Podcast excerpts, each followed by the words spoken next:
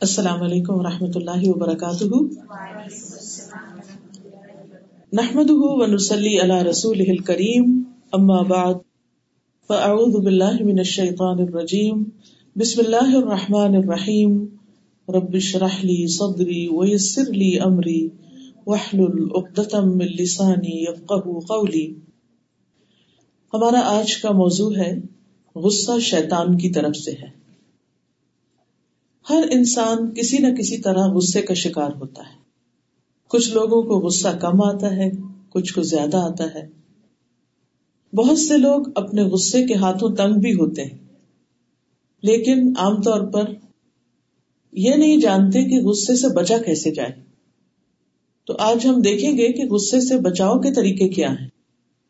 تو سب سے پہلی بات تو یہ کہ غصہ شیطان کی طرف سے ہے۔ اعوذ باللہ من الشیطان الرجیم، بسم اللہ الرحمن الرحیم، خذ العفو وامر بالعرف وعارض عن الجاہلین واما ينزغنك من الشیطان نزغ فاستعذ باللہ انه سمیع علیم۔ ان الذين اتقوا اذا مسهم طائف من الشیطان تذکروا فاذا هم مبصرون۔ سورة الاعراف one ninety nine two two hundred and one اللہ سبحان تعالیٰ کا ارشاد ہے کہ درگزر اختیار کیجیے اور نیکی کا حکم دیجیے اور جاہلوں سے کنارہ کیجیے اور اگر کبھی شیطان کی طرف سے کوئی اکساہٹ آپ کو ابھار ہی دے یعنی کسی کے مقابلے میں، کسی کا غصہ دلانے پر، تو اللہ کی پناہ طلب کیجیے فسٹ بلّہ بے شک وہ سب کچھ سننے والا، سب کچھ جاننے والا ہے۔ یقیناً جو لوگ ڈر گئے، تقوی اختیار کیا۔ جب انہیں شیطان کی طرف سے کوئی برا خیال چھوتا ہے، تو وہ ہوشیار ہو جاتے ہیں۔ پھر اچانک وہ بصیرت والے ہو جاتے ہیں، وہ دیکھنے لگتے ہیں۔ ان کو معاملے کی حقیقت سمجھ آ جاتی ہے۔ تو اس سائز سے یہ پتا چلتا ہے کہ جب کوئی انسان نیکی کا کام کرنا شروع کرتا ہے، صرف خود نیکی نہیں کرتا، بلکہ دوسروں کو نیکی کی بات بتانے لگتا ہے تو ایسے میں شیطان بڑی رکاوٹیں ڈالتا ہے۔ اور اس میں عموماً کیا ہوتا ہے کہ آپ اگر کسی کو کوئی نصیحت کر رہے ہیں، کسی بات پر سمجھا رہے ہیں، کسی برائی سے روک رہے ہیں، تو دوسرا شخص ایک دم غصے میں آ جاتا ہے اوفینڈ ہو جاتا ہے۔ پھر آپ اس کو سمجھانے کی کوشش کرتے ہیں، آپ دلیل دیتے ہیں، لیکن اکثر وہ مانتا نہیں۔ تو بعض اوقات انسان پھر خود بھی غصے میں آ جاتا ہے۔ تو وہ شخص جو ایک بہت اچھی بات دوسرے کو بتانے جا رہا تھا، نیکی کی بات بتا رہا تھا، اب وہ شیطانی اکساہٹ سے کیا ہو گیا؟ غصے سے لال ہو گیا۔ اور عموماً ہمارا یہ رویہ ہمارے اپنوں کے ساتھ ہوتا ہے، ہمارے بچوں کے ساتھ، ہمارے گھر والوں کے ساتھ۔ کیونکہ زیادہ تر ہم انہیں کو نیکی کا حکم دے رہے ہوتے ہیں، یا کسی برائی سے روک رہے ہوتے ہیں۔ لیکن وہ مان کے نہیں دیتے بعض اوقات بحث مباحثہ بھی شروع ہو جاتا ہے۔ تو ایسی صورت میں انسان پھر کیا کرے؟ سب سے پہلے تو یہ کہ انسان اس سچویشن کو اوائڈ کرے یعنی بحث مباحثے سے گریز کرے۔ کیونکہ اللہ تعالیٰ فرماتے ہیں وہ آرد انل جاہلین جو لا علم ہے، جو ابھی بات کو سمجھ نہیں رہا، اس کو بس صرف بتانا ہی کافی ہے، اس سے بحث مباحثے کی نہیں ضرورت۔ لیکن اگر کچھ بات آگے بڑھ ہی جائے اور شیطان انسان کے دل میں کوئی اکساہٹ ڈال دے، تو پھر ایسی صورت میں انسان کو فوراً اللہ کی طرف رجوع کرنا چاہیے۔ تو غصے سے بچنے کا جو پہلا طریقہ ہے، وہ کیا ہے؟ فسٹ بلّہ اللہ کی پناہ لیجیے اللہ سے مدد مانگیے۔ کیونکہ ین زغن کا منش شیتان یہ اکساہٹ، یہ غصے کی کیفیت آئے گی شیطان کی طرف سے۔ اور جو لوگ اللہ سے ڈرتے ہیں، جن لوگوں کے دل میں تقوی ہوتا ہے، جب انہیں کوئی خیال چھو جاتا ہے یعنی کوئی ایسی بات ان کے دل سے گزر بھی جاتی ہے، تو فوراً وہ ہوش میں آ جاتے ہیں، وہ دیکھنے لگتے ہیں کہ نہیں، میرا تو یہ مقام نہیں کہ میں جاہلوں کے ساتھ سر پھوڑوں، یا جو شخص بدتمیزی کر رہا ہے، میں بھی بدتمیزی پر اتر آؤں، یا جو غلط کر رہا ہے، میں بھی اس جیسے اخلاق پر آ جاؤں۔ تو اس لیے انسان فوراً اللہ سے مدد مانگے۔ تو اس آیت کی تفسیر میں ابن جریر کہتے ہیں کہ اگر تمہیں شیطان کی طرف سے غصہ غزب ناک کر دے، تاکہ تمہیں جاہلوں سے اعراض کرنے سے روک دے اور تمہیں ان سے انتقام لینے پر اکسائے، تو تم شیطان کے غصہ دلانے سے اللہ کی پناہ طلب کرو۔ اللہ وہ ذات ہے جو خوب سننے والا ہے، جاننے والا ہے، سمیع علیم ہے۔ جس سے تم شیطان کے غصہ دلانے سے پناہ مانگتے ہو۔ وہ اس جہالت کرنے والے کی جہالت کو بھی سن رہا ہے، جو تمہارے ساتھ جہالت برت رہا ہے۔ تمہاری خیر خائی کے جواب میں تمہارے ساتھ بدتمیزی کر رہا ہے۔ اور جس چیز سے پناہ مانگنی ہے، وہ ہے اس کا غصہ دلانا یا اس کی مخلوق کے کلام میں سے کسی بھی چیز سے۔ اس سے کوئی بھی چیز پوشیدہ نہیں ہوتی۔ یعنی اللہ تعالیٰ کو سامنے والے کا حال بھی پتا ہے اور تمہارا حال بھی پتا ہے۔ وہ جانتا ہے اس چیز کو جو تم سے شیطان کے غصے کو دور کر دے گی اور مخلوق کے دیگر معاملات کو بھی جانتا ہے۔ تو یہ اسی کا حکم ہے۔ یہ علاج اسی نے بتایا ہے کہ جب شیطان کا حملہ ہو تم پر، تو اللہ کی طرف رجوع کرو۔ یہ سب سے بڑا بچاؤ ہے۔ سب سے بڑا بہترین شیلٹر ہے۔ کیونکہ شیطان انسان کا دشمن ہے۔ اور وہ انسان کو برائی پر، بد اخلاقی پر اکساتا رہتا ہے اور انسان کے دل میں وسوسے ڈالتا رہتا ہے اور بار بار پلٹ کر آتا ہے۔ اسی لیے ہم دیکھتے کہ سورت الناس میں تین بار اللہ تعالی کی صفات کے ساتھ پناہ مانگنے کی بات کی گئی ہے۔ کل اعوذ برب الناس، ملک الناس، الہ الناس، من شر الوسواس الخناس۔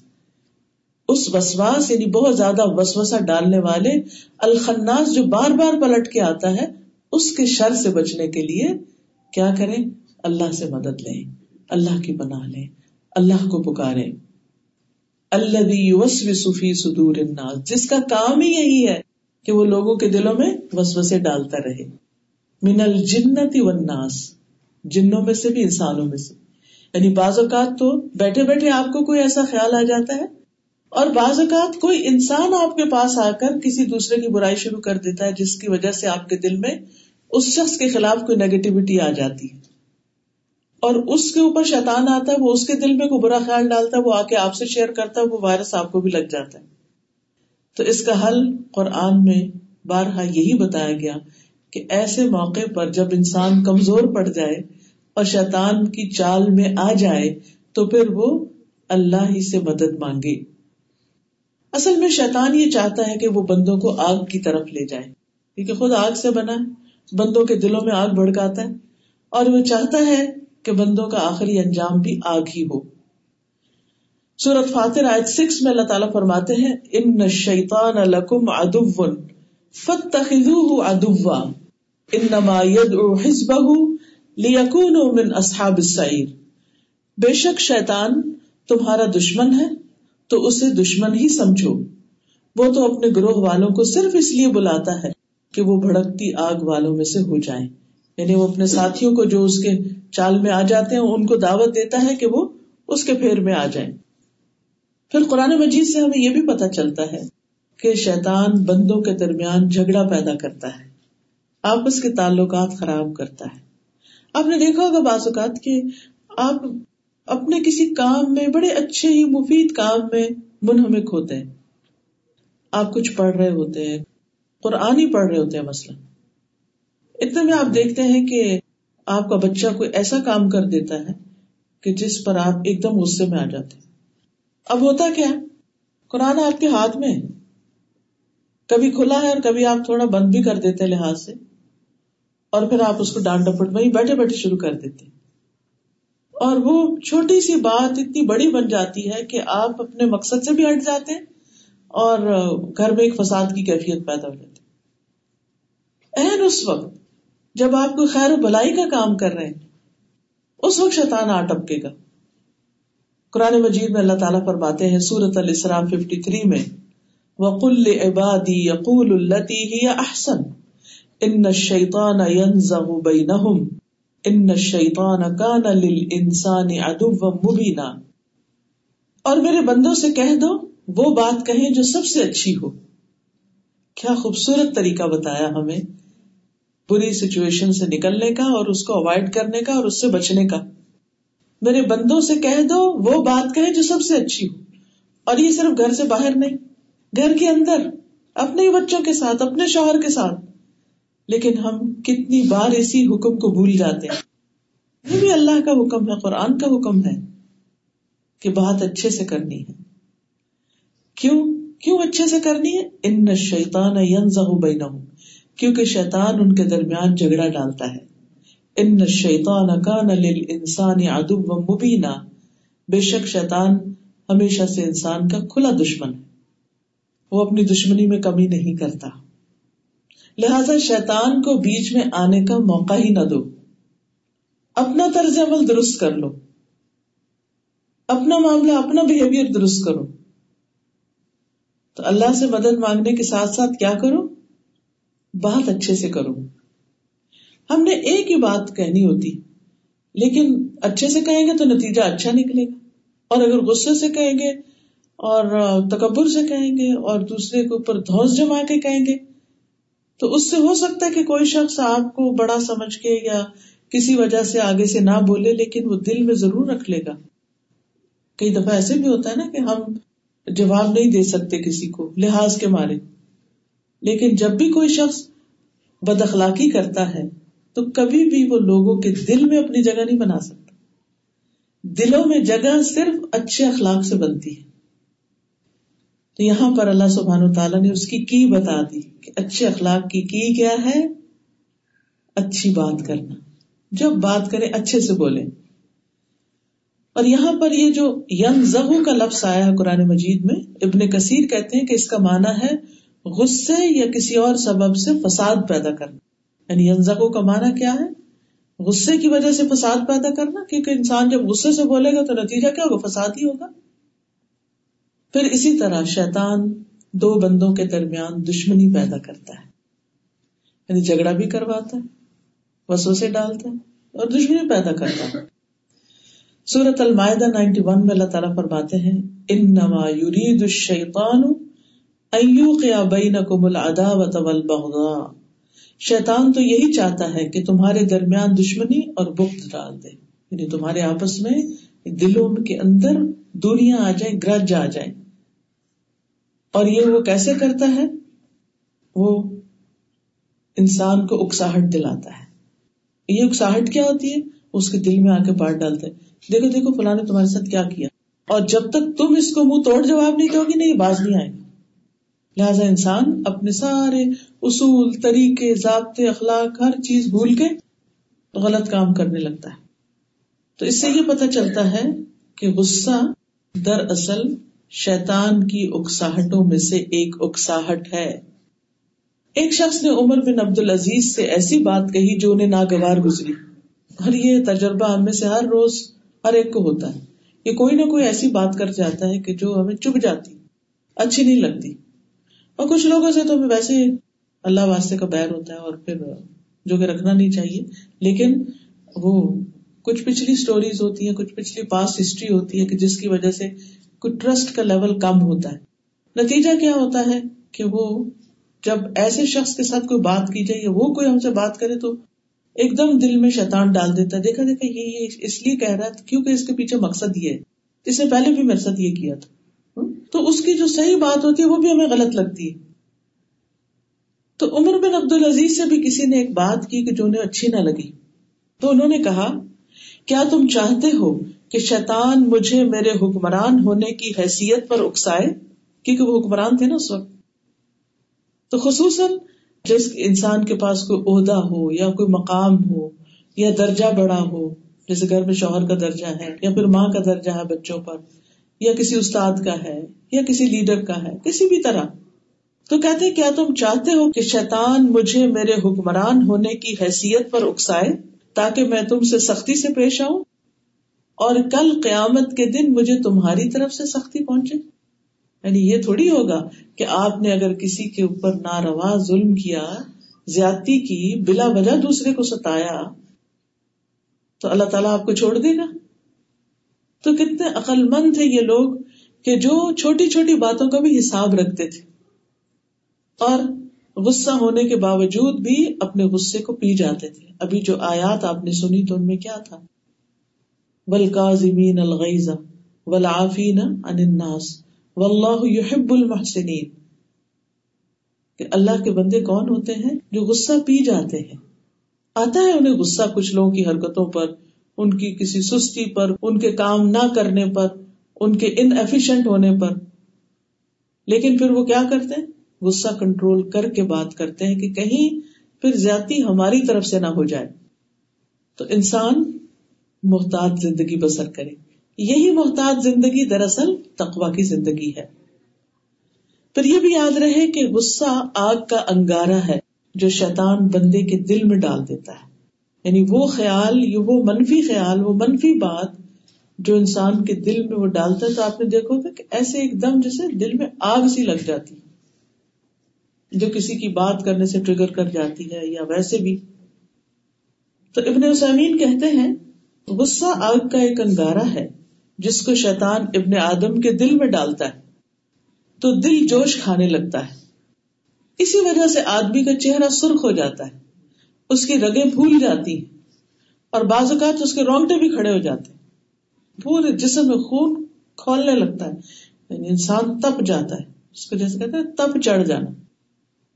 اور یہ سب کچھ کس سے ہوتا غصے کی وجہ سے اور غصہ کیا ہے؟ شیطان کی طرف سے۔ اور پھر آپ دیکھیے کہ کہیں بھی دو لوگوں کے درمیان کوئی جھگڑا ہو رہا ہو اور اس میں تو تو میں میں ہو رہی ہو، تو شیطان اس موقع پر ہنستا ہے، خوش ہوتا ہے اور وہ چاہتا ہے کہ یہ اور بڑھے۔ حتیٰ کہ لوگ ہاتھا پائی پہ اتر آئے، حتیٰ کہ لوگ ایک دوسرے کو قتل کر ڈالے یہی وجہ ہے کہ بعض اوقات جو قتل ہوتے ہیں وہ کسی بڑی بات پہ نہیں ہوتے، چھوٹی سی بات پہ، اور وہ بھی کیا ہوتا ہے کہ غصے میں لوگ ویپن اٹھا لیتے ہیں کہ میں اس کا کام ہی تمام کر دوں۔ آپ دیکھیے کہ حضرت ابورارا کہتے ہیں کہ ایک آدمی نے نبی صلی اللہ علیہ وسلم کی موجودگی میں ابو بکر رضی اللہ عنہ کو برا بھلا کہا۔ نبی صلی اللہ علیہ وسلم ابو بکر کے خاموش رہنے پر مسکراتے رہے۔ لیکن جب آدمی حد سے بڑھ گیا تو ابو بکر رضی اللہ عنہ نے بھی اس کی بات کا جواب دے دیا۔ اس پر نبی صلی اللہ علیہ وسلم ناراضگی کے ساتھ وہاں سے کھڑے ہو گئے۔ ابو بکر رضی اللہ عنہ نے پیچھے جا کر عرض کیا، یا رسول اللہ، جب تک وہ شخص مجھے برا بھلا کہتا رہا، آپ بیٹھے رہے۔ اور جب میں نے اس کی کسی بات کا جواب دیا، تو آپ غصے میں آ کر کھڑے ہو گئے۔ نبی صلی اللہ علیہ وسلم نے فرمایا، تمہارے ساتھ ایک فرشتہ تھا جو تمہاری طرف سے جواب دے رہا تھا۔ تو یاد رکھیے کہ جب بھی کوئی شخص ہمارے ساتھ زیادتی کر رہا ہو، ہمارے سر پہ چلا رہا اور خواہ مخواہ کی فضول باتیں کر رہا ہو، تو ایسا نہیں کہ اس کو جواب نہیں جا رہا۔ اگر وہ کوئی بد دعا دیتا ہے یا لان تان کرتا ہے، کچھ بھی، تو فرشتہ جواب اس کے لیے کر رہا ہوتا ہے۔ اور فرمایا کہ جب تم نے اسے جواب دیا تو درمیان میں شیطان آ گیا۔ اس لیے میں شیطان کی موجودگی میں بیٹھ نہ سکا۔ میں وہاں سے اٹھایا۔ تو غصے کے وقت دونوں فریق اگر آپس میں جھگڑ رہے ہوں تو شیطان دونوں طرف ہوتا ہے۔ حضرت انس کہتے ہیں نبی صلی اللہ علیہ وسلم ایسے لوگوں کے پاس سے گزرے جو کشتی کر رہے تھے ریسلنگ کر رہے تھے۔ آپ نے فرمایا، یہ کیا ہے؟ لوگوں نے کہا، یہ فلاں پہلوان ہے جو ہر ایک کو گرا دیتا ہے، ہر ایک کو پچاڑ دیتا ہے۔ رسول اللہ صلی اللہ علیہ وسلم نے فرمایا، کیا میں تمہیں ایسا شخص نہ بتاؤں جو اس سے بھی زیادہ طاقتور ہے؟ وہ آدمی جس پر کسی شخص نے زیادتی کی اور اس نے اپنے غصے کو پی لیا، بس وہ اس پر غالب آ گیا اور اپنے شیطان پر غالب آ گیا۔ اور اپنے ساتھی کے شیطان پر غالب آ گیا۔ یعنی وہ اس پر غالب آ گیا، اپنے شیطان پہ غالب آ گیا، سامنے والے کے شیطان پہ غالب آ گیا۔ اتنے کا مقابلہ اس نے کر لیا۔ یعنی اس نے تینوں کو پچھاڑ دیا۔ اور ایک روایت میں ہے، وہ آدمی جو غصے کے وقت اپنے نفس پر قابو رکھتا ہے، وہ ایسا شخص ہوتا ہے۔ یعنی طاقتور شخص ہوتا ہے۔ اور اصل میں کامیاب وہی ہے۔ تو بات یہ ہے کہ اگر ہم چاہتے ہیں کہ غصے کے وقت اپنے آپ پر کنٹرول کریں، تو پھر اس کا حل یہ ہے کہ اگر آپ کو ریپلائی کرنا بھی ہو تو آسن طریقے سے کریں۔ قرآن مجید میں آتا ہے ادفا بلتی ہی احسن نحن عالم بما يصفون وقل ربی اعوذ بک من حمزات الشیاطین و اعوذ بک ربی ان برائی کو اس طریقے سے ہٹاؤ جو سب سے اچھا۔ ہم زیادہ جاننے والے ہیں جو کچھ وہ بیان کر رہے ہیں۔ اور تم کہہ دو، اے میرے رب، میں شیطان کی اکساہٹوں سے تیری پناہ مانگتا ہوں۔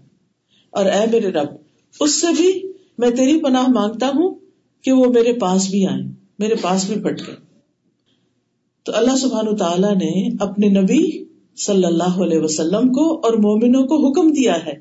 کیا کہیں؟ وقل رب اعوذ بک من حمزات الشیاطین اللہ میں اس سے بھی تیری پناہ لینا چاہتا ہوں کہ یہ شیطان میرے دل میں آ کے کوئی خیال بھی ڈالے، کیونکہ وہ خیال کیا؟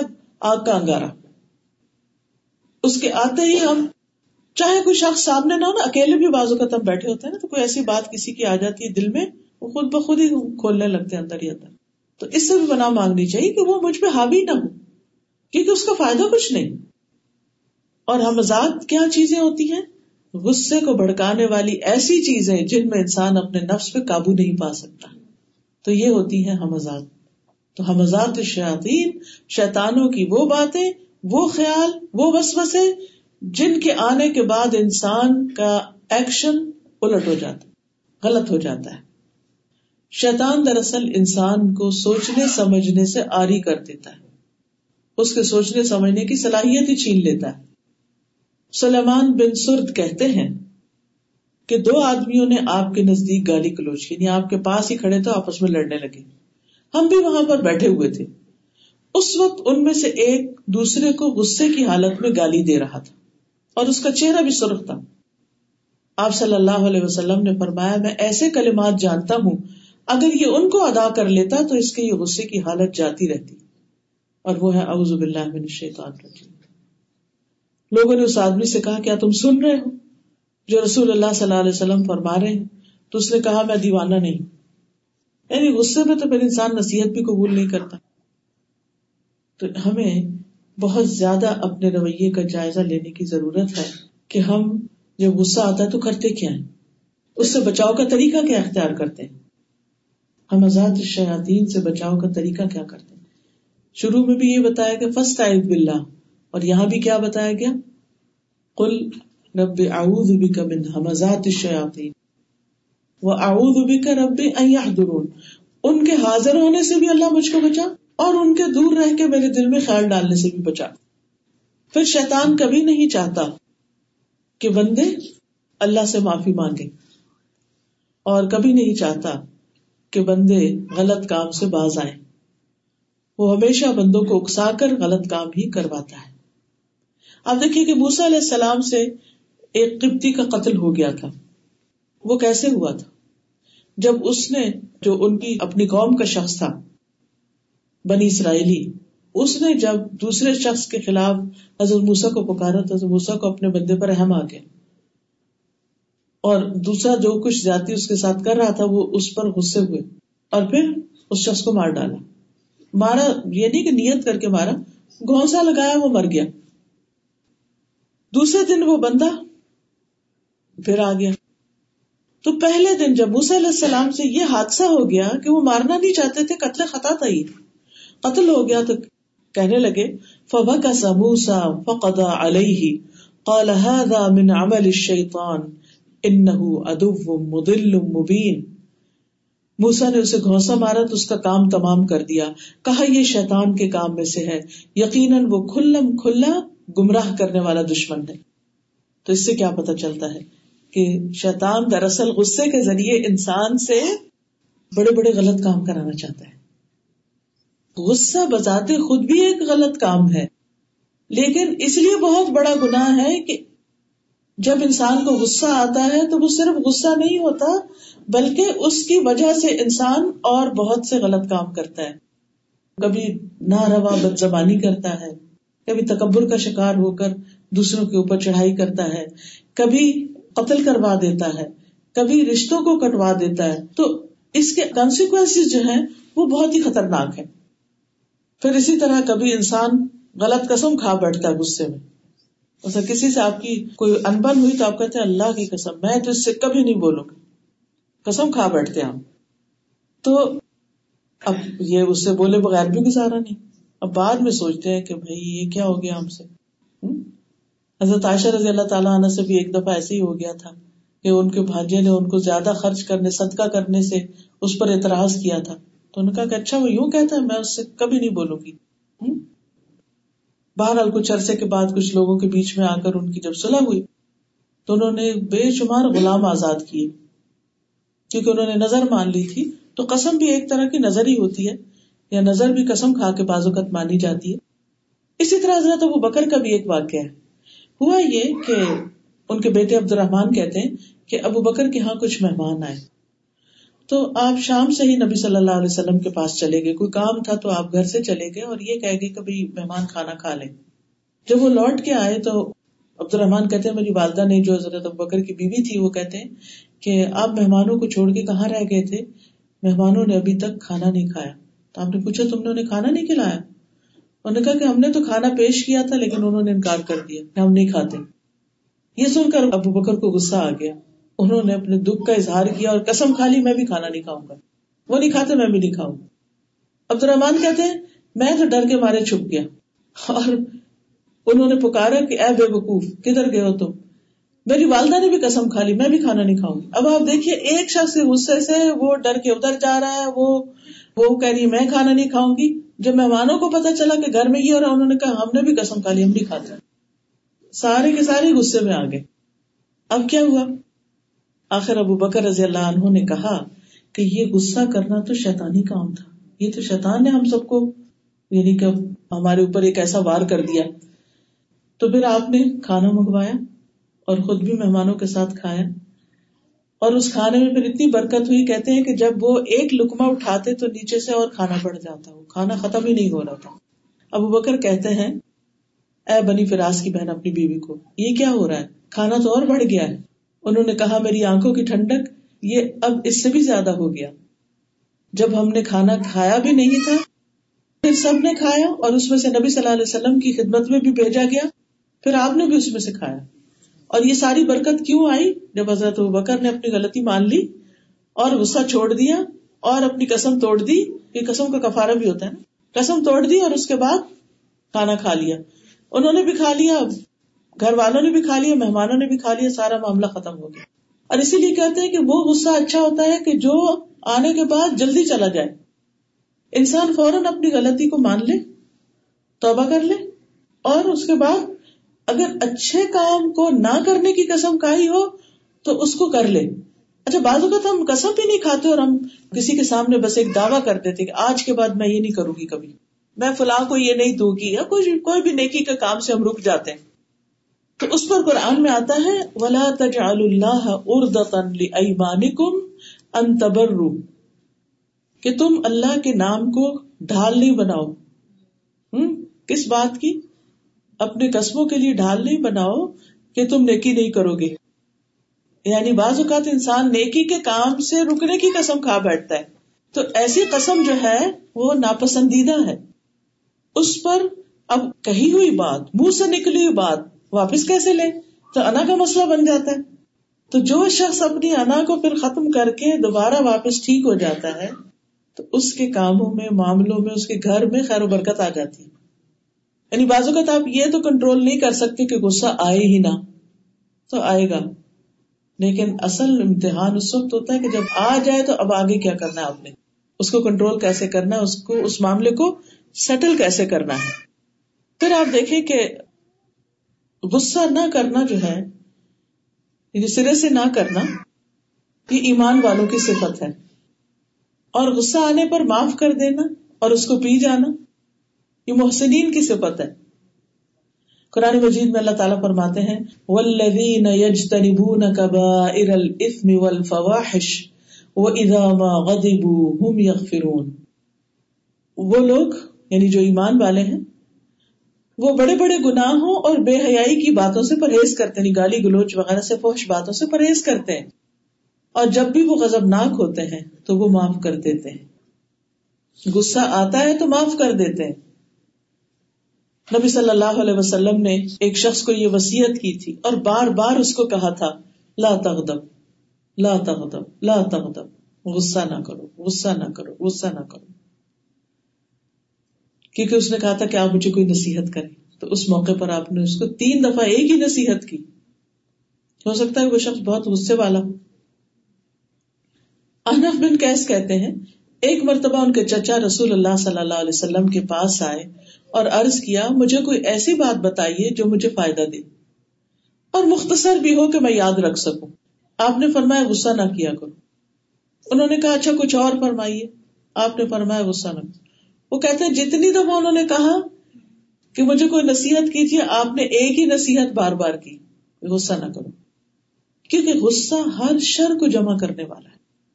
غصے سے بہت سا شر اکٹھا ہو جاتا ہے۔ نبی صلی اللہ علیہ وسلم کے ایک صحابی روایت کرتے ہیں کہ ایک آدمی نے عرض کیا، یا رسول اللہ صلی اللہ علیہ وسلم، مجھے کوئی نصیحت فرمائیے؟ آپ نے فرمایا، غصہ نہ کیا کرو۔ وہ شخص کہتا ہے، میں نے نبی صلی اللہ علیہ وسلم کے اس فرمان پر غور کیا تو مجھے معلوم ہوا کہ غصہ ہر قسم کے شر کو جمع کر دیتا ہے۔ یعنی ساری برائیاں اکٹھی ہو جاتی ہیں وہاں۔ اس لیے جو لوگ غصہ چھوڑ دیتے ہیں یعنی یا تو کرتے ہی نہیں یا کم کر لیتے ہیں یا اس پہ قابو پا لیتے ہیں یا اس کا اظہار نہیں کرتے، یا اگر کر بیٹھے تو معاف کر دیتے ہیں۔ تو ان کا انجام کیا، ان کا ریوارڈ کیا ہے؟ کیونکہ اگر ہمیں ریوارڈ کا پتا ہوگا تو ہمارے لیے اس پر عمل کرنا آسان ہوگا۔ کہ ہم ایک چیز چھوڑ رہے ہیں تو پھر ہمیں ملے گا کیا؟ اللہ تعالیٰ فرماتے ہیں سورت عال عمران میں ولکا زمین الغیزہ ولافین الناس و اللہ یحب المحسنین غصے کو پی جانے والے، لوگوں سے درگزر کرنے والے اور اللہ محسنین یعنی نیکی کرنے والوں سے محبت کرتا ہے۔ تو گویا ہمیں اللہ کی محبت ملے گی اگر ہم اپنے غصے کو کنٹرول کریں گے۔ پھر اسی طرح اللہ کی مدد بھی ملتی ہے۔ رسول اللہ صلی اللہ علیہ وسلم نے فرمایا، جس بندے پر ظلم کیا گیا اور اس نے اللہ حضا و جلہ کی خاطر اس کو نظر انداز کر دیا، تو اللہ اس کی بھرپور مدد فرماتا ہے۔ اب ہرارا کہتے ہیں کہ ایک آدمی نے عرض کیا اللہ کے رسول، میرے کچھ رشتے دار ہیں جن سے میں تعلق جوڑتا ہوں اور وہ مجھے تعلق توڑتے ہیں۔ میں ملنا چاہتا ہوں اور وہ نہیں ملنا چاہتے۔ میں ان سے نیکی کرتا ہوں، مجھ سے برائی کرتے ہیں۔ میں ان سے تحمل سے پیش آتا ہوں، مجھ سے بد اخلاقی سے پیش آتے ہیں۔ تو آپ نے فرمایا، اگر تو واقعی ایسا جیسے تو نے کہا، تو گویا تو ان کو جلتی ہوئی راک کھلا رہا ہے۔ اور جب تک تو ایسا ہی کرتا رہے گا اللہ کی طرف سے ایک مددگار ان کے مقابلے میں تیرے ساتھ رہے گا۔ تو گویا جو شخص غصہ کنٹرول کرتا ہے، اس کو اللہ سبحان و تعالیٰ کی طرف سے مدد ملتی ہے۔ تو اس لیے کبھی بھی یہ نہیں سوچنا چاہیے کہ اگر جواب میں نے نہیں دیا تو مجھے نقصان ہوگا۔ نہیں، اللہ کی مدد آپ کے ساتھ ہے۔ اور انسان کتنا زیادہ محتاج ہوتا ہے اللہ کی مدد کا۔ پھر اللہ کے غزب سے بچنے کا ذریعہ بھی ہے۔ حضرت عبداللہ ابن امر کہتے ہیں کہ انہوں نے رسول اللہ صلی اللہ علیہ وسلم سے پوچھا، کون سی چیز مجھے اللہ کے غزب سے دور کر سکتی ہے؟ کہ اللہ تعالیٰ مجھ سے ناراض نہ ہو۔ ہم میں سے ہر ایک کو فکر ہوتی ہے نا کہ اللہ تعالیٰ مجھ سے ناراض نہ ہو۔ انہوں نے پوچھا کہ کون سی چیز اللہ کی ناراضگی سے بچائے گی؟ تو آپ نے فرمایا، غصہ نہ کیا کرو۔ تو جو دوسروں پر ناراض نہیں ہوتا، اللہ سبحانہ و تعالیٰ بھی اس پر ناراض نہیں ہوتا۔ اور جو دوسروں پر خواہ مخواہ غزب ناک ہوئے چلے جا رہا ہے، تو پھر تیار رہے کہ پھر رب کریم بھی اس سے ناراض ہو۔ پھر یاد رکھیے کہ غصہ نہ کرنا باہمت لوگوں کی صفت ہے۔ وَلَمَنْ صَبَرَ وَغَفَرَ إِنَّ ذَلِكَ لَمِنْ عَزْمِ الْأُمُورِ۔ جس نے صبر کیا اور معاف کر دیا، تو بے شک یہ بڑے ہمت والے کاموں میں سے ہے۔ اللہ سبحان و تعالیٰ اس شخص کو پسند کرتے ہیں اور ان صفات کو پسند کرتے ہیں جو کسی کے اندر تحمل اور بردباری کی شکل میں ہو اور جلد بازی نہ ہو۔ رسول اللہ صلی اللہ علیہ وسلم نے قبیلہ عبد القیس کے سردار اشنج سے فرمایا تھا کہ تمہارے اندر دو خصلتیں ایسی ہیں جنہیں اللہ تعالیٰ پسند کرتا ہے، بردباری اور تحمل مزاجی یعنی دوسرے کی بات سن کے برداشت کر لینا۔ اور ٹھہر کے کام کا انات ہے دوسری، تحمل، بردباری اور ٹھہر کے کام کرنا جلد بازی سے پرہیز کرنا۔ جب انسان جلد بازی سے پرہیز کرتا ہے، تو پھر اس کے اندر حقیقی معنی میں حلم آتا ہے بردباری آتی ہے۔ اور جب انسان کسی کی بات سن کے سہ لیتا ہے، تو یہی دراصل برداشت ہے۔ تو یہ صفات اللہ تعالیٰ کو بہت پسند ہے جس انسان کے اندر ہو پھر یہ گناہوں کی معافی کا ذریعہ بھی ہے یعنی غصے پہ کنٹرول کرنا۔ عبادہ بن سامد کہتے ہیں، میں نے رسول اللہ صلی اللہ علیہ وسلم کو یہ فرماتے ہوئے سنا کہ جس شخص کے جسم پر کوئی زخم لگ جائے اور وہ اس کو معاف کر دے، تو اس معافی کی مناسبت سے اللہ اس کے گناہوں کو معاف کر دیتے ہیں۔ یہ کیسے؟ زخم جو لگ جائے، مثلاً کسی شخص سے کوئی چیز چھٹ گئی، آپ کو آ لگی، کسی نے کچھ پھینکا ہوا تھا، وہ آپ کو چپ گیا، زخم لگ گیا۔ کوئی سامنے سے آ رہا تھا، آپ ایک دم پیچھے ہٹے، پیچھے کوئی ایسی چیز تھی جس سے آپ ٹکرا کے چوٹ کھا گئے۔ ایسے میں انسان کو بڑا غصہ آتا ہے، کبھی کو پش کر دیتا ہے اور آپ جا لگتے ہیں کسی چیز پہ۔ تو اس وقت انسان کہتا ہے کہ اب تو میں اس کو چھوڑوں نہ نہیں جب تک میں اس کو بھی وہیں دھکیل کے نہ رہوں۔ لیکن جو شخص اس وقت اپنے آپ پہ کنٹرول کر لیتا اور معاف کر دیتا ہے، تو ایسے شخص کے گناہ بھی معاف ہو جاتے ہیں۔ کس درجے کے، جس درجے کی معافی دیتا وہ۔ پھر غصے سے پرہیز، غصے سے بچاؤ نجات کا ذریعہ ہے۔ رسول اللہ صلی اللہ علیہ وسلم نے فرمایا، تین چیزیں نجات دینے والی ہیں۔ یعنی جہنم کی آگ سے، اللہ کی ناراضگی سے۔ نمبر ایک، چھپے اور ظاہر میں اللہ سے ڈرنا۔ نمبر دو، رضامندی اور غصے میں اعتدال۔ اور فقیری اور غنا میں میانہ روی اختیار کرنا۔ پھر اسی طرح جو شخص غصے سے پرہیز کرتا ہے غصے کو کنٹرول کر لیتا ہے۔ اللہ سبحانہ و تعالیٰ اس کی خامیوں پہ پردہ ڈال دیتے اس کے عیب چھپا دیتے ہیں۔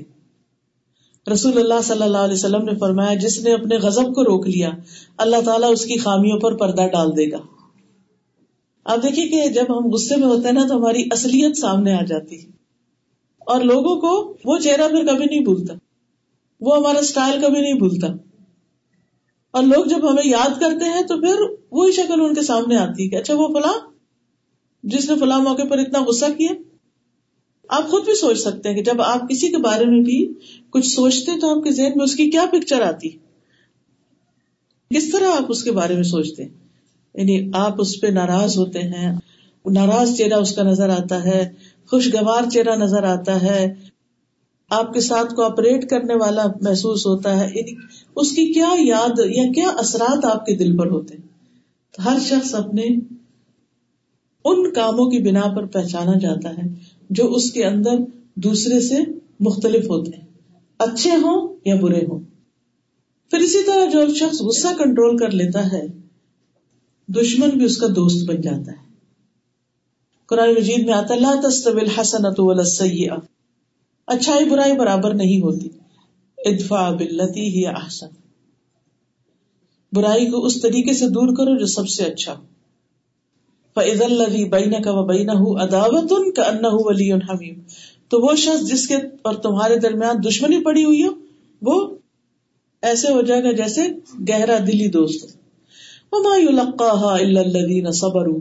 وما يلقاها الا ذو حظ عظیم یہ چیز نہیں دی جاتی مگر انہیں جو صبر کرتے ہیں۔ اور یہ چیز نہیں دی جاتی مگر اس کو جو بڑے نصیبے والا ہوتا ہے۔ تو ادفا بلتی ہی آسن کا مطلب کیا ہے؟ غصے کے وقت صبر کر لینا، برائی کو معاف کر دینا۔ اور جب لوگ برا اخلاق اختیار کریں، تو اس وقت جواباً اچھا اخلاق اختیار کرنا۔ تو ایسے لوگوں کو اللہ تعالیٰ بھی ہر آفت سے بچا لے گا۔ اور ان کے دشمن بھی آجز ہو کر ان کے دلی دوست بن جائیں گے۔ ایسے شخص کا اجر اللہ کے ذمے ہوتا ہے جو اپنے غصے کو کنٹرول کر لیتا ہے۔ دنیا میں بھی اجر ملتا ہے اور آخرت میں بھی۔ قرآن پاک میں اللہ تعالیٰ فرماتے ہیں وہ جزا سی اتن سی اتن مسلوحا فمن افا و اسلح اجر اللہ ان لا يحب الظالمین برائی کا بدلہ اسی جیسی برائی سے بھی ہو سکتا ہے لیکن جو معاف کر دے اور اصلاح کر لے تو اس کا اجر اللہ پر ہے۔ بے شک اللہ ظلم کرنے والوں کو پسند نہیں کرتا۔ پھر آپ دیکھیے کہ قیامت کے دن بھی ایسے شخص کو اللہ تعالیٰ بہترین اجر عطا کرے گا۔ رسول اللہ صلی اللہ علیہ وسلم نے فرمایا، جو آدمی اپنے غصے کو نافذ کرنے کے باوجود بھی گیا، تو اللہ تعالیٰ قیامت کے دن اس کے دل کو امیدوں سے بھر دے گا۔ یعنی وہاں اس کا خوف دور ہو جائے گا۔ جنت میں داخلے کا ذریعہ ہے، غصے پر کنٹرول کرنا۔ ایک شخص نے رسول اللہ صلی اللہ علیہ وسلم سے کہا میری کسی ایسے عمل کی طرف رہنمائی کرے جو مجھے جنت میں لے جائے۔ کیونکہ ان لوگوں کو جنت کا یقین بھی تھا اور شوق بھی تھا۔ کوئی ایسا کام بتائیے کہ میں جنت میں پہنچ جاؤں۔ تو آپ نے فرمایا، غصہ نہ کرو، تمہارے لیے جنت ہے۔ لا تغضب ولک الجنہ۔ کتنی بڑی بات ہے۔ اب دیکھیے کہ غصے کی تین اقسام ہوتی۔ ایک وہ غصہ جو کرنا ہی چاہیے، دوسرا وہ جو مباح ہے۔ اور تیسرا جو ناپسندیدہ ہے۔ اب یہ پہلی قسم کا غصہ وہ ہے جو اللہ کی خاطر، جب اللہ کی کوئی حد ٹوٹ رہی، تو انسان کے دل میں اگر کوئی چیز جوش مارتی ہے کہ یہ کیا ہو رہا ہے، اللہ کی نافرمانی ہو رہی ہے، یا آپ کسی شخص کو انتہائی کبھی حرام، ناجائز کام کرتے دیکھتے ہیں، تو آپ ایک دم غصے میں آ جاتے کہ یہ کیا کر رہا ہے۔ چاہے کوئی جاننے والا ہو یا نہ جاننے والا ہو۔ تو ایسی صورت میں انسان دوسرے کو یعنی غصہ اصل میں کیا پھر وہ اس کو ایسی انرجی دیتا ہے کہ انسان کچھ جا کے کر لیتا ہے۔ اس کو کیا چاہیے؟ کہ وہ اس شخص کو سمجھائے، اس کو بتائے۔ اب جو شخص ایسا غصہ کرے گا اور سمجھانے میں تھوڑا فارم بھی ہوگا۔ اس کے مطلب نہیں کہ بد اخلاقی برتنا شروع کر دے تو ایسا شخص جو ہے، وہ دراصل صاحب ایمان شخص ہے، کیونکہ ایسا شخص ہی اپنے ایمان کو مضبوط کرتا ہے۔ رسول اللہ صلی اللہ علیہ وسلم نے کبھی کسی سے اپنی ذات کے لیے بدلا نہیں لیا تھا۔ ہاں جب اللہ کی کوئی حد قائم کرنے کو پامال کیا جاتا، تو پھر آپ اللہ کے لیے اس سے بدلا لیتے تھے۔ پھر اسی طرح جن چیزوں سے روکا گیا ہے، ان کے کرنے پر اگر کسی کو غصہ آئے تو وہ بھی بجا ہے۔ ابو حرارا کہتے کہ ایک دفعہ رسول اللہ صلی اللہ علیہ وسلم تشریف لائے تو ہم تقدیر پر بحث کر رہے تھے، تقدیر کے ایشو پر۔ رسول اللہ صلی اللہ علیہ وسلم غصے میں آ گئے۔ یہاں تک کہ آپ کا چہرہ مبارک سرخ ہو گیا۔ گویا کہ آپ کے چہرے پر اناروں کے دانوں کا ارق نچوڑ دیا گیا۔ پھر آپ نے فرمایا، کیا تم لوگوں کو اس چیز کا حکم دیا گیا؟ کیا میں اس لیے بھیجا گیا ہوں؟ یقیناً تم لوگوں سے پہلے کی قوم میں اس مسئلے میں بحث مباحثہ کرنے کی وجہ سے ہلاک ہوئی۔ میں تم لوگوں کو قسم دیتا ہوں کہ آئندہ اس مسئلے میں بحث اور تکرار نہ کرنا، کیونکہ اس کا کوئی نتیجہ نہیں۔ کچھ چیزوں کا علم اللہ نے بندوں کو لمیٹڈ ہی دیا ہے۔ وہ مسائل بندے نہیں حل کر سکتے۔ تقدیر کا مسئلہ بھی اسی میں سے ہے۔ بس اس پر ایمان رکھنا ہمارا کام ہے۔ تو بہرحال یہاں قصہ کیا ہے کہ نبی صلی اللہ علیہ وسلم نے ایسے لوگوں پر غصہ کیا۔ اور غصہ کیسے کیا؟ آپ کا چہرہ سرخ ہو گیا۔ اور پھر اس کے بعد آپ نے پراپر انداز میں جا کے نصیحت کی۔ غصے کی حالت میں ڈانٹ ڈپٹ اور چیخنا چلانا۔ یہ تو کسی صورت بھی قابل قبول نہیں۔ پھر اسی طرح اگر کوئی شخص لوگوں کو دین سے متنفر کر رہا ہے یا کوئی غلط ایسا کام کر رہا ہے تو اس کو بھی سمجھانے میں اگر انسان فرم ہے تو کوئی حرج نہیں۔ ایک ابو مسعود تھے، ان سے روایت ہے کہ ایک شخص نے کہا، یا رسول اللہ، میں فجر کی نماز میں تاخیر کر کے اس لیے شریک ہوتا ہوں کہ فلاں شخص جو ہے وہ نماز بہت لمبی پڑھاتے اس پر آپ اتنا غصے میں ہوئے کہ میں نے نصیحت کے وقت اس دن سے زیادہ غزم ناک آپ کو کبھی نہیں دیکھا۔ آپ نے فرمایا، لوگوں، تم میں بعض لوگ نمازوں سے لوگوں کو روکنے اور دور کرنے کا سبب ہے بس جو شخص امام ہو، اسے ہلکی نماز پڑھنی چاہیے۔ اس لیے کہ اس کے پیچھے کمزور، بوڑھے اور ضرورت مند سبھی ہوتے ہیں۔ اسی طرح شریعت کی خلاف ورزی پر نبی صلی اللہ علیہ وسلم کو غصہ آتا، پھر آپ کے صحابہ بھی مثلاً سالم بن عبد اللہ اپنے والد ابن عمر سے روایت کرتے ہیں کہ انہوں نے اپنی بیوی کو حالت حیض میں طلاق دے دی پیریڈ میں۔ تو عمر رضی اللہ عنہ نے اس سے متعلق رسول اللہ صلی اللہ علیہ وسلم سے دریافت کیا۔ تو رسول اللہ صلی اللہ علیہ وسلم سخت ناراض ہوئے۔ پھر آپ نے فرمایا، اس کو حکم دو، پھر وہ اس سے رجوع کرے، پھر اس کو اپنے پاس رکھے۔ یہاں تک کہ وہ پاک ہو جائے، پھر حیض آئے، پھر پاک ہو۔ اس کے بعد اگر چاہے تو جمع کیے بغیر اس کو توہر کی حالت میں طلاق دے دے۔ بس یہ وہ طلاق ہے جس کی عدت کے بارے میں اللہ نے تمہیں حکم دیا ہے۔ اسی طرح مسجد میں گندگی پھیلانے پر نبی صلی اللہ علیہ وسلم ناراض ہوئے۔ لیکن یہ یاد رکھیے کہ وہ ناراضگی کا اظہار صرف چہرے مبارک پر ہوتا تھا۔ یہ نہیں کہ آپ بہت شاؤٹ کرنے لگتے نوز بلا ایسا کچھ بھی نہیں تھا۔ کوئی بد اخلاقی نہیں تھی۔ چہرہ اور آنکھیں سرخ ہو جاتی، جس سے پتا چلتا کہ آپ غصے میں آ گئے آپ نے مسجد میں قبلے کی رخ دیوار پر ایک ریٹ دیکھی یعنی ناک سے جو اسٹف نکلتا ہے۔ تو آپ ناراض ہوئے یہاں تک کہ آپ کا چہرہ سرخ ہو گیا۔ بس ایک انصاری خاتون کھڑی ہوئی اور اس کو رگڑ کر اس نے اس جگہ خوشبو لگا دی۔ آپ نے دیکھ کر فرمایا، کتنا عمدہ کام ہے۔ اس خاتون نے کتنے ویل ڈن جیسے ہم کہتے ہیں، بہت اچھی خوب۔ اسی طرح کسی کا نقصان کرنے پر نبی صلی اللہ علیہ وسلم نے غصہ کیا۔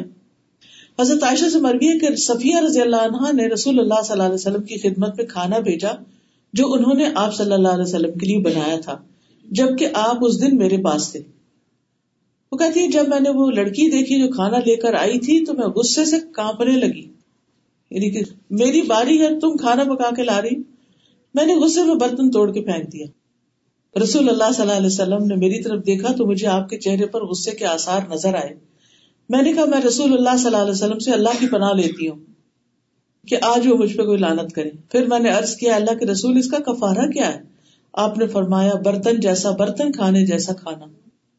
تو جب کوئی کسی پر زیادتی کر رہا ہو تو اس وقت انسان آرام سے نہیں بیٹھ سکتا۔ اس وقت اس کو انٹرفیئر کرنا ہوتا ہے، لیکن حدود کے اندر رہ کر۔ پھر اسی طرح دین میں جو رخصتیں ہیں، ان کو اختیار نہ کرنا۔ حضرت عائشہ کہتی ہے کہ رسول اللہ صلی اللہ علیہ وسلم نے کسی کام کرنے کے بارے میں اجازت عطا کی کہ وہ کر لیا جائے۔ تو لوگوں میں سے کچھ لوگ اس سے بچنے لگے، وہ نہیں کرتے تھے۔ جب یہ بات نبی صلی اللہ علیہ وسلم تک پہنچی تو آپ غصے میں آ گئے۔ یہاں تک کہ آپ کے چہرہ مبارک پر غصے کے اثرات نظر آ رہے تھے۔ پھر آپ نے فرمایا، لوگوں کا حال کیا ہے کہ جس کام کے کرنے میں میرے لیے اجازت رکھی گئی ہے، لوگ اس سے اعراض کرتے اللہ کی قسم، ان میں سب سے زیادہ میں اللہ کو جانتا ہوں۔ اور میں ہی سب سے زیادہ ان میں سے اللہ سے ڈرتا ہوں۔ تو اس سے کیا پتا چلتا ہے کہ اگر کوئی شخص اللہ کی رخصتوں کو اختیار نہیں کرتا، مثلاً موزے پر مسا کرنے کی اجازت، یہ جو جرابے ہم پہنتے ہیں تھک جرابے تو ان پہ آپ مسا کر سکتے ہیں۔ صبح کے وقت آپ کیا کریں؟ وزو کریں فجر کی نماز۔ پھر وزو کی حالت میں ان کو پہن لیں۔ پھر ظہر اثر وغیرہ جلدی جلدی آ جاتی ہیں، اس میں آپ دوبارہ ان میں وزو کر سکتے ہیں۔ اور اس طرح آپ ساری سردیوں میں آرام سے رہ سکتے لیکن کئی لوگ ان کو پتہ ہی نہیں یا پتا بھی ہے تو وہ کہتے ہیں جو مسا تو صرف چمڑے کے موضوع پر ہوتا ہے۔ نہیں، حدیث میں جراب کا لفظ بھی آیا اور جراب چمڑے کی نہیں ہوتی۔ چمڑے کی بھی ہو سکتی ہے اور دوسرے چمڑے کے علاوہ بھی ہو سکتی ہے۔ تو اس سے یہ پتہ چلتا ہے کہ انسان کو دین کی رخصت سے اس کو فائدہ اٹھانا چاہیے۔ اسی طرح بعض لوگ سفر میں قصر نماز نہیں کرتے۔ اپنے اوپر مشقت ڈالے رکھتے یہ بھی اللہ کی دی ہوئی رخصت ہے۔ اسی طرح بیمار کے لیے رخصت ہے کہ گھر میں نماز پڑھ لے، مسجد نہ جائے۔ یہ بھی اللہ کی دی ہوئی رخصت ہے۔ تو انسان کو رخصتوں کو جو اللہ کی طرف سے رخصت ہیں دین میں، ان سے فائدہ اٹھانا چاہیے۔ پھر اسی طرح کچھ اور مواقع ہیں کہ جن میں نبی صلی اللہ علیہ وسلم نے غصہ کیا، پھر آپ کے صحابہ میں سے بھی انہوں نے کیا مثلاً۔ عبداللہ بن عمر کے بارے میں آتا ہے کہ ان کے ایک بیٹے تھے، ان کا نام تھا بلال۔ ایک دفعہ کہنے لگے کہ اللہ کی قسم، میں تو اپنی بیوی کو کبھی بھی مسجد نہیں جانے دوں گا۔ حضرت عبداللہ بن عمر نے سن لیا۔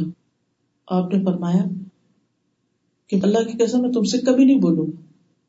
اللہ کے رسول نے فرمایا کہ اللہ کی باندیوں کو مسجد جانے سے مت روکو، تم کون ہوتے ہو مسجد سے روکنے والی تو وہ واقعی ان سے بہت عرصہ تک نہیں بولے۔ کیونکہ جو شخص نبی صلی اللہ علیہ وسلم کا اکرام کرتا ہے، وہ آپ کی تعلیمات کا بھی اکرام کرتا ہے۔ جب کوئی صحیح حدیث ہمیں آپ کی تعلیمات میں سے مل جاتی ہے تو اس پر عمل کرنا بھی ضروری ہوتا ہے۔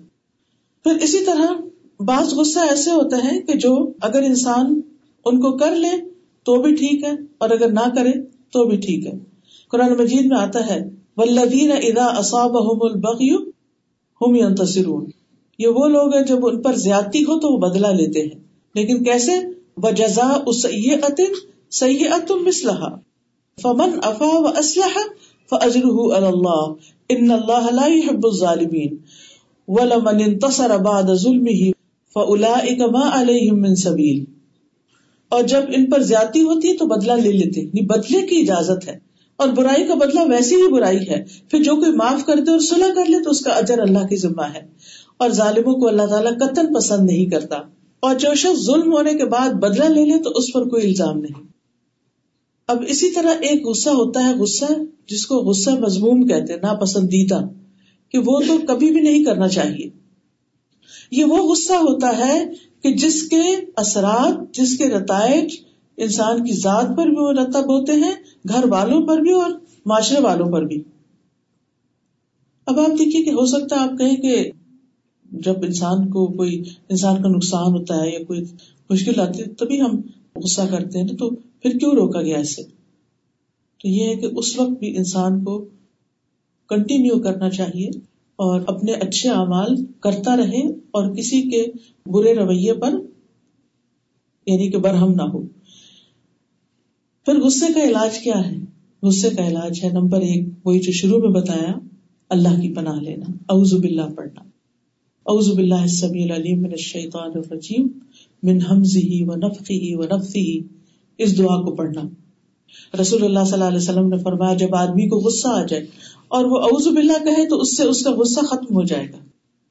دوسرا طریقہ ہے، خاموش ہو جانا۔ ابن عباس کہتے ہیں، رسول اللہ صلی اللہ علیہ وسلم نے فرمایا، لوگوں کو علم سکھاؤ آسانیاں پیدا کرو، علم سکھاؤ، آسانیاں پیدا کرو، تین بار فرمایا۔ جب تم میں سے کسی کو غصہ آئے تو چپ ہو جائے۔ بولے نا۔ پھر اللہ کا ذکر۔ اللہ کا ذکر جو ہے وہ فائدہ دیتا ہے۔ پھر اسی طرح کھڑے ہو جانا، اپنی پوزیشن چینج کرنا۔ نبی صلی اللہ علیہ وسلم نے فرمایا، جب تم میں سے کسی کو غصہ آئے تو وہ کھڑا ہو جائے۔ اسے چاہیے کہ وہ اگر بیٹھا ہے تو کھڑا ہو جائے اور اگر لیٹا ہے تو اٹھ کے بیٹھ جائے۔ اگر بیٹھنے سے غصہ زائل ہو جائے تو ٹھیک ہے، ورنہ پھر لیٹ جائے پھر اسی طرح اللہ کی قدرت کو یاد کرنا اور اللہ کے معاف کرنے کو یاد کرنا کہ کتنے لوگ شرک کرتے ہیں، کتنے لوگ اس کے وجود کا انکاری ہیں، لیکن اس کے باوجود وہ ان کو معاف کرتا رہتا ہے۔ غصہ کنٹرول کرنے کا ایک اور طریقہ یہ ہے کہ انسان اللہ سبحان و تعالی کی قدرت کو یاد کرے اور اس کے معاف کرنے کی صفت کو یاد رکھے۔ ہم جانتے ہیں کہ حضرت ابو بکر رضی اللہ تعالی عنہ مدینہ پہنچ کر اپنے ایک غریب رشتے دار مستح کی کفالت کر رہے تھے۔ مستح ان لوگوں میں شامل ہو گئے جو حضرت عائشہ پر الزام لگانے والے تھے۔ اور الزام بھی بہت بڑا تھا اور جھوٹا الزام تھا۔ جب بات کھلی، حضرت ابو بکر کو پتا چلا تو انہوں نے کہا کہ میں آئندہ ان کی مدد نہیں کروں گا۔ اور یہ غصے میں کہا تھا۔ تو اس پر اللہ سبحان و تعالیٰ نے آیت نازل فرمائی۔ ولا يأتل أولو الفضل منكم والسعة أن يؤتوا أولي القربى والمساكين والمهاجرين في سبيل الله وليعفوا وليصفحوا الا تحبون ان يغفر الله لكم؟ والله غفور رحيم۔ اور تم میں سے فضیلت اور وسط والے اس بات کی قسم نہ کھائیں کہ قرابت داروں رشتے داروں، مسکینوں اور اللہ کی راہ میں ہجرت کرنے والوں کو دیں یعنی اس کے نہ دینے کی قسم نہ کھائیں۔ لازم ہے کہ معاف کر دیں اور درگزر کریں۔ کیا تم نہیں پسند کرتے کہ اللہ تعالیٰ تمہیں معاف کر دے؟ اللہ تو اللہ غفور الرحیم تو اللہ سبحانہ تعالیٰ کو بھی ایسے لوگ پسند ہیں کہ جو دوسروں پر رحم کریں اور دوسروں کو معاف کر دے پھر قیامت کے دن کی سزا کو سوچے انسان۔ کیونکہ انسان غصے میں آ کے بعض اوقات انسانوں اور بعض اوقات جانوروں کے ساتھ بھی جاتی کر جاتا ہے۔ ابو لیلا کہتے ہیں کہ سلمان رضی اللہ عنہ سفر کو نکلے، جب وہ جانور کو چارہ دیتے تو ہودے سے گرتا رہتا یعنی وہ اس میں سے تھوڑا تھوڑا نکل جاتا۔ اس پر انہوں نے اپنے خادم سے کہا، اگر مجھے اس کا ڈر نہ ہوتا کہ کساس واجب ہوگا تو میں تجھے بھی اسی طرح دکھ پہنچاتا۔ تو انسان کسی کے ساتھ بھی جب کوئی ذاتی کرنے لگے تو سوچے کہ جتنی قدرت مجھے اس پر ہے، اس سے زیادہ قدرت اور طاقت اللہ کی ہے اور وہ مجھے پکڑ سکتا ہے۔ آج یہ سامنے کا شخص مجھے کچھ جواب نہیں دے پا رہا بدلا نہیں لے پا رہا، لیکن کل قیامت کے دن کیا ہوگا؟ ایک ایک چیز کا بدلا لیا گیا، حتیٰ کہ جانوروں کے درمیان بھی جو ظلم اور ناانصافیاں ہوں گی، ان کا بھی بدلا لیا جائے گا۔ پھر یہ ہے کہ اللہ سبحان تعالیٰ سے بردباری کی دعا کرنی چاہیے کہ اللہ مجھے حلم دے، غصے کو کنٹرول کرنے کی توفیق دے۔ اب ہرارا کہتے کہ رسول اللہ صلی اللہ علیہ وسلم نے فرمایا، علم سیکھنے سے آتا ہے علم اپنانے سے آتا ہے۔ جو خیر چاہتا ہے، وہ خیر دے دیا جاتا ہے۔ یعنی جو یہ ارادہ کر لے گا، یہ چاہے گا کہ میں غصہ نہ کروں، اللہ تعالیٰ اس کو یہ کنٹرول دے دے گا۔ اور جو شر سے بچنا چاہتا ہے، وہ بچا لیا جاتا ہے۔ پھر اسی طرح ایک اور تدبیر یہ کہ انسان امبیا کے صبر کو یاد کرے کہ ان کی قوموں نے کیسے کیسے دکھ پہنچائے ان کو۔ نبی صلی اللہ علیہ وسلم پر ایک مرتبہ مال کی تقسیم کے بارے میں الزام لگا کہ آپ نے انصاف نہیں کیا۔ آپ کو غصہ آ گیا، آپ کا چہرہ سرخ ہو گیا۔ لیکن آپ نے کیا کہا؟ اس سے صرف اتنا کہا، اللہ سبحان و تعالیٰ موسی علیہ السلام پر رحم فرمائے، ان کو تو اس سے بھی زیادہ اذیت دی گئی اور انہوں نے صبر کیا۔ یعنی خود صبر کرنے کے لیے موسی علیہ السلام کی مثال یاد کی۔ تو جب ہم یہ یاد رکھیں گے نا کہ پیغمبروں کو تو اس سے بھی بڑی بڑی اذیتیں دی گئی تھی اور اس سے بھی زیادہ ستایا گیا تھا، غصہ دلایا گیا تھا، لیکن انہوں نے معاف کر دیا، صبر کیا۔ تو اس کو سامنے رکھتے ہوئے بھی ایک موٹیویشن ملے گی اور صبر آ جائے گا۔ تو جو بات ہم نے اب تک سیکھی، وہ کیا ہے کہ غصہ تو آئے گا، لیکن ہمیں کیا کرنا ہے اس کو؟ کنٹرول کرنا ہے۔ اور پھر خاموش ہو جانا ہے۔ اللہ کی پناہ لینی دوسرے لوگوں کی مثال یاد کرنی۔ پھر یہ کہ زیادہ سے زیادہ چہرے سے اظہار کرنا ہے۔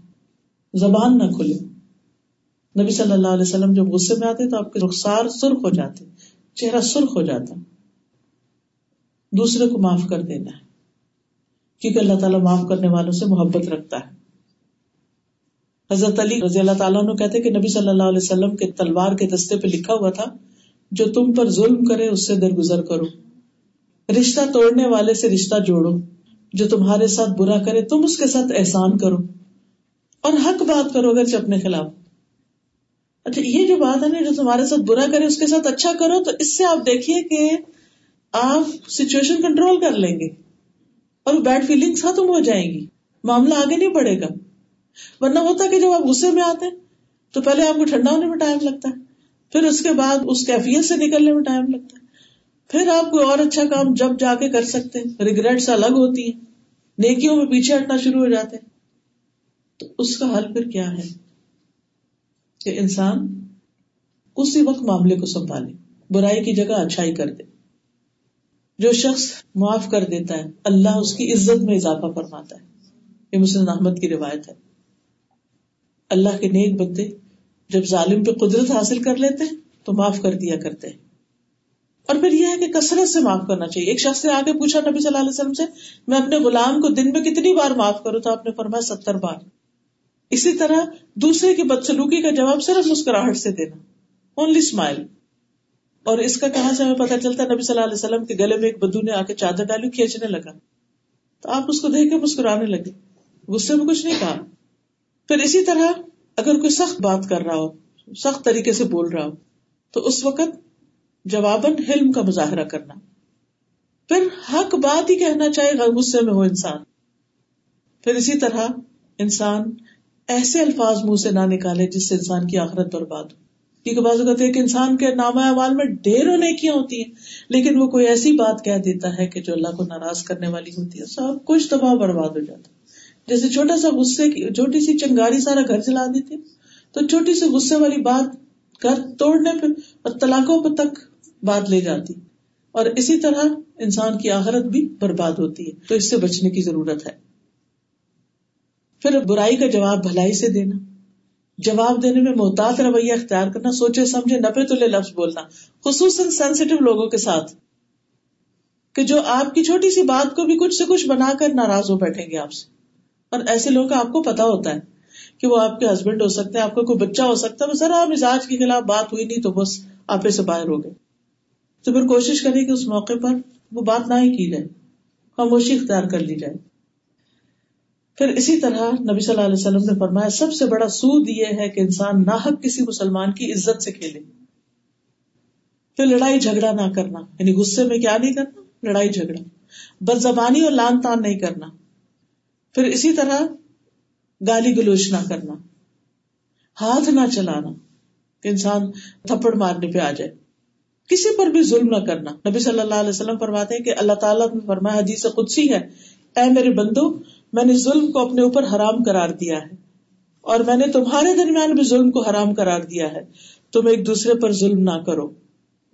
بد دعا نہ دے بہت سے لوگ غصے میں جب بڑبڑانے لگتے تو پھر اگر جواب ویسے نہیں دے سکتے تو بد دعائیں دینے لگتے کیونکہ اگر آپ کی بد دعا جس کو آپ دے رہے ہیں اس پر نہ لگتی تو واپس آپ پر نہ پلٹ آئے۔ تو بہت اس میں خطرہ ہے۔ جلد بازی سے پرہیز کرنا۔ پھر اسی طرح اگر آپ اپنے بچے میں غصہ دیکھتے تو اس کو دعا دے۔ کسی بڑے میں دیکھتے تو اس کے لیے دعا کرے کہ اللہ تعالیٰ تو اس کی مدد کر۔ پھر بہت چیخ چلا کے سمجھانے کے بجائے وہی بات آرام سے بیٹھ کے کرے کیونکہ وہ زیادہ اچھی کنوے ہوگی۔ اگر اس وقت پاسبل نہ ہو، آپ کو اپنے اوپر کنٹرول نہ ہو تو پھر کسی اور وقت پر اس کو ڈال دے پھر اسی طرح جس بات پر غصہ آیا اس کی وجہ بھی بتایا کریں۔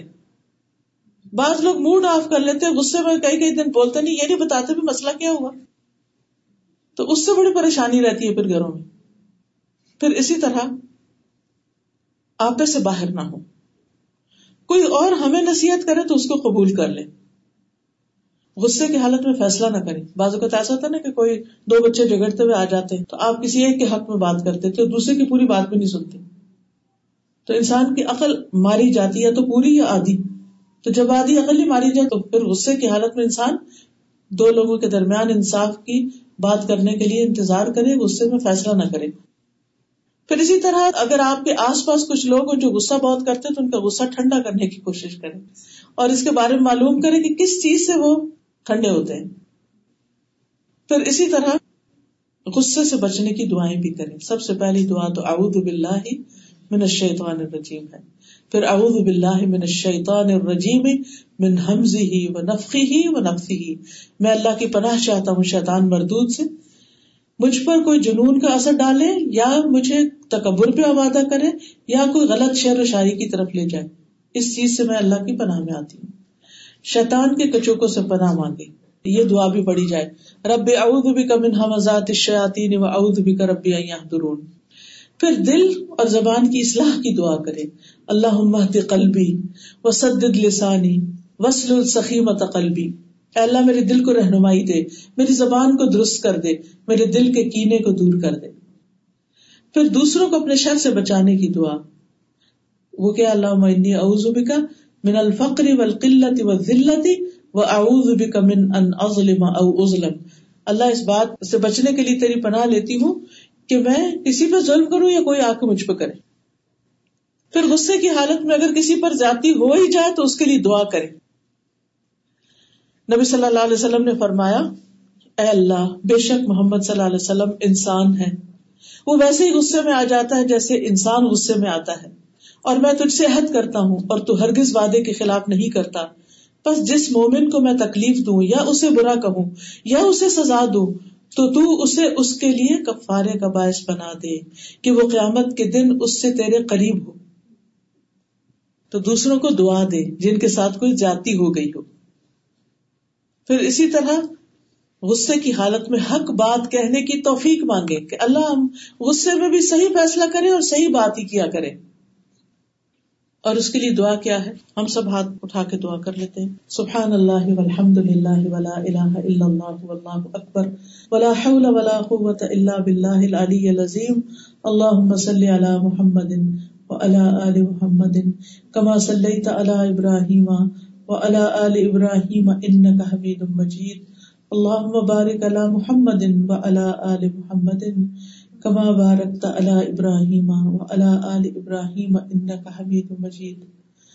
اللهم بعلمك الغیب وقدرتك على الخلق احيني ما علمت الحياة خيرا لي وتوفني اذا علمت الوفاة خيرا لي اللهم واسألك خشيتك في الغيب والشهادة، وأسألك كلمة الحق في الرضا والغضب، وأسألك القصد في الفقر والغنى، وأسألك نعيما لا ينفد، وأسألك كرة أعين لا تنقطع، وأسألك الرضا بعد القضاء، وأسألك برد العيش بعد الموت، وأسألك لذة النظر إلى وجهك والشوق إلى لقائك، في غير ضراء مدرة ولا فتنة اللہ مزین زينا دل ایمان ورج اللہ مداد محدین یا رب العالمین، تو ہمارے ایمان میں اضافہ فرما اور ہمیں ہدایت یافتہ لوگوں میں شامل کر دے ان میں شامل کرتے جن سے تو راضی ہو گیا۔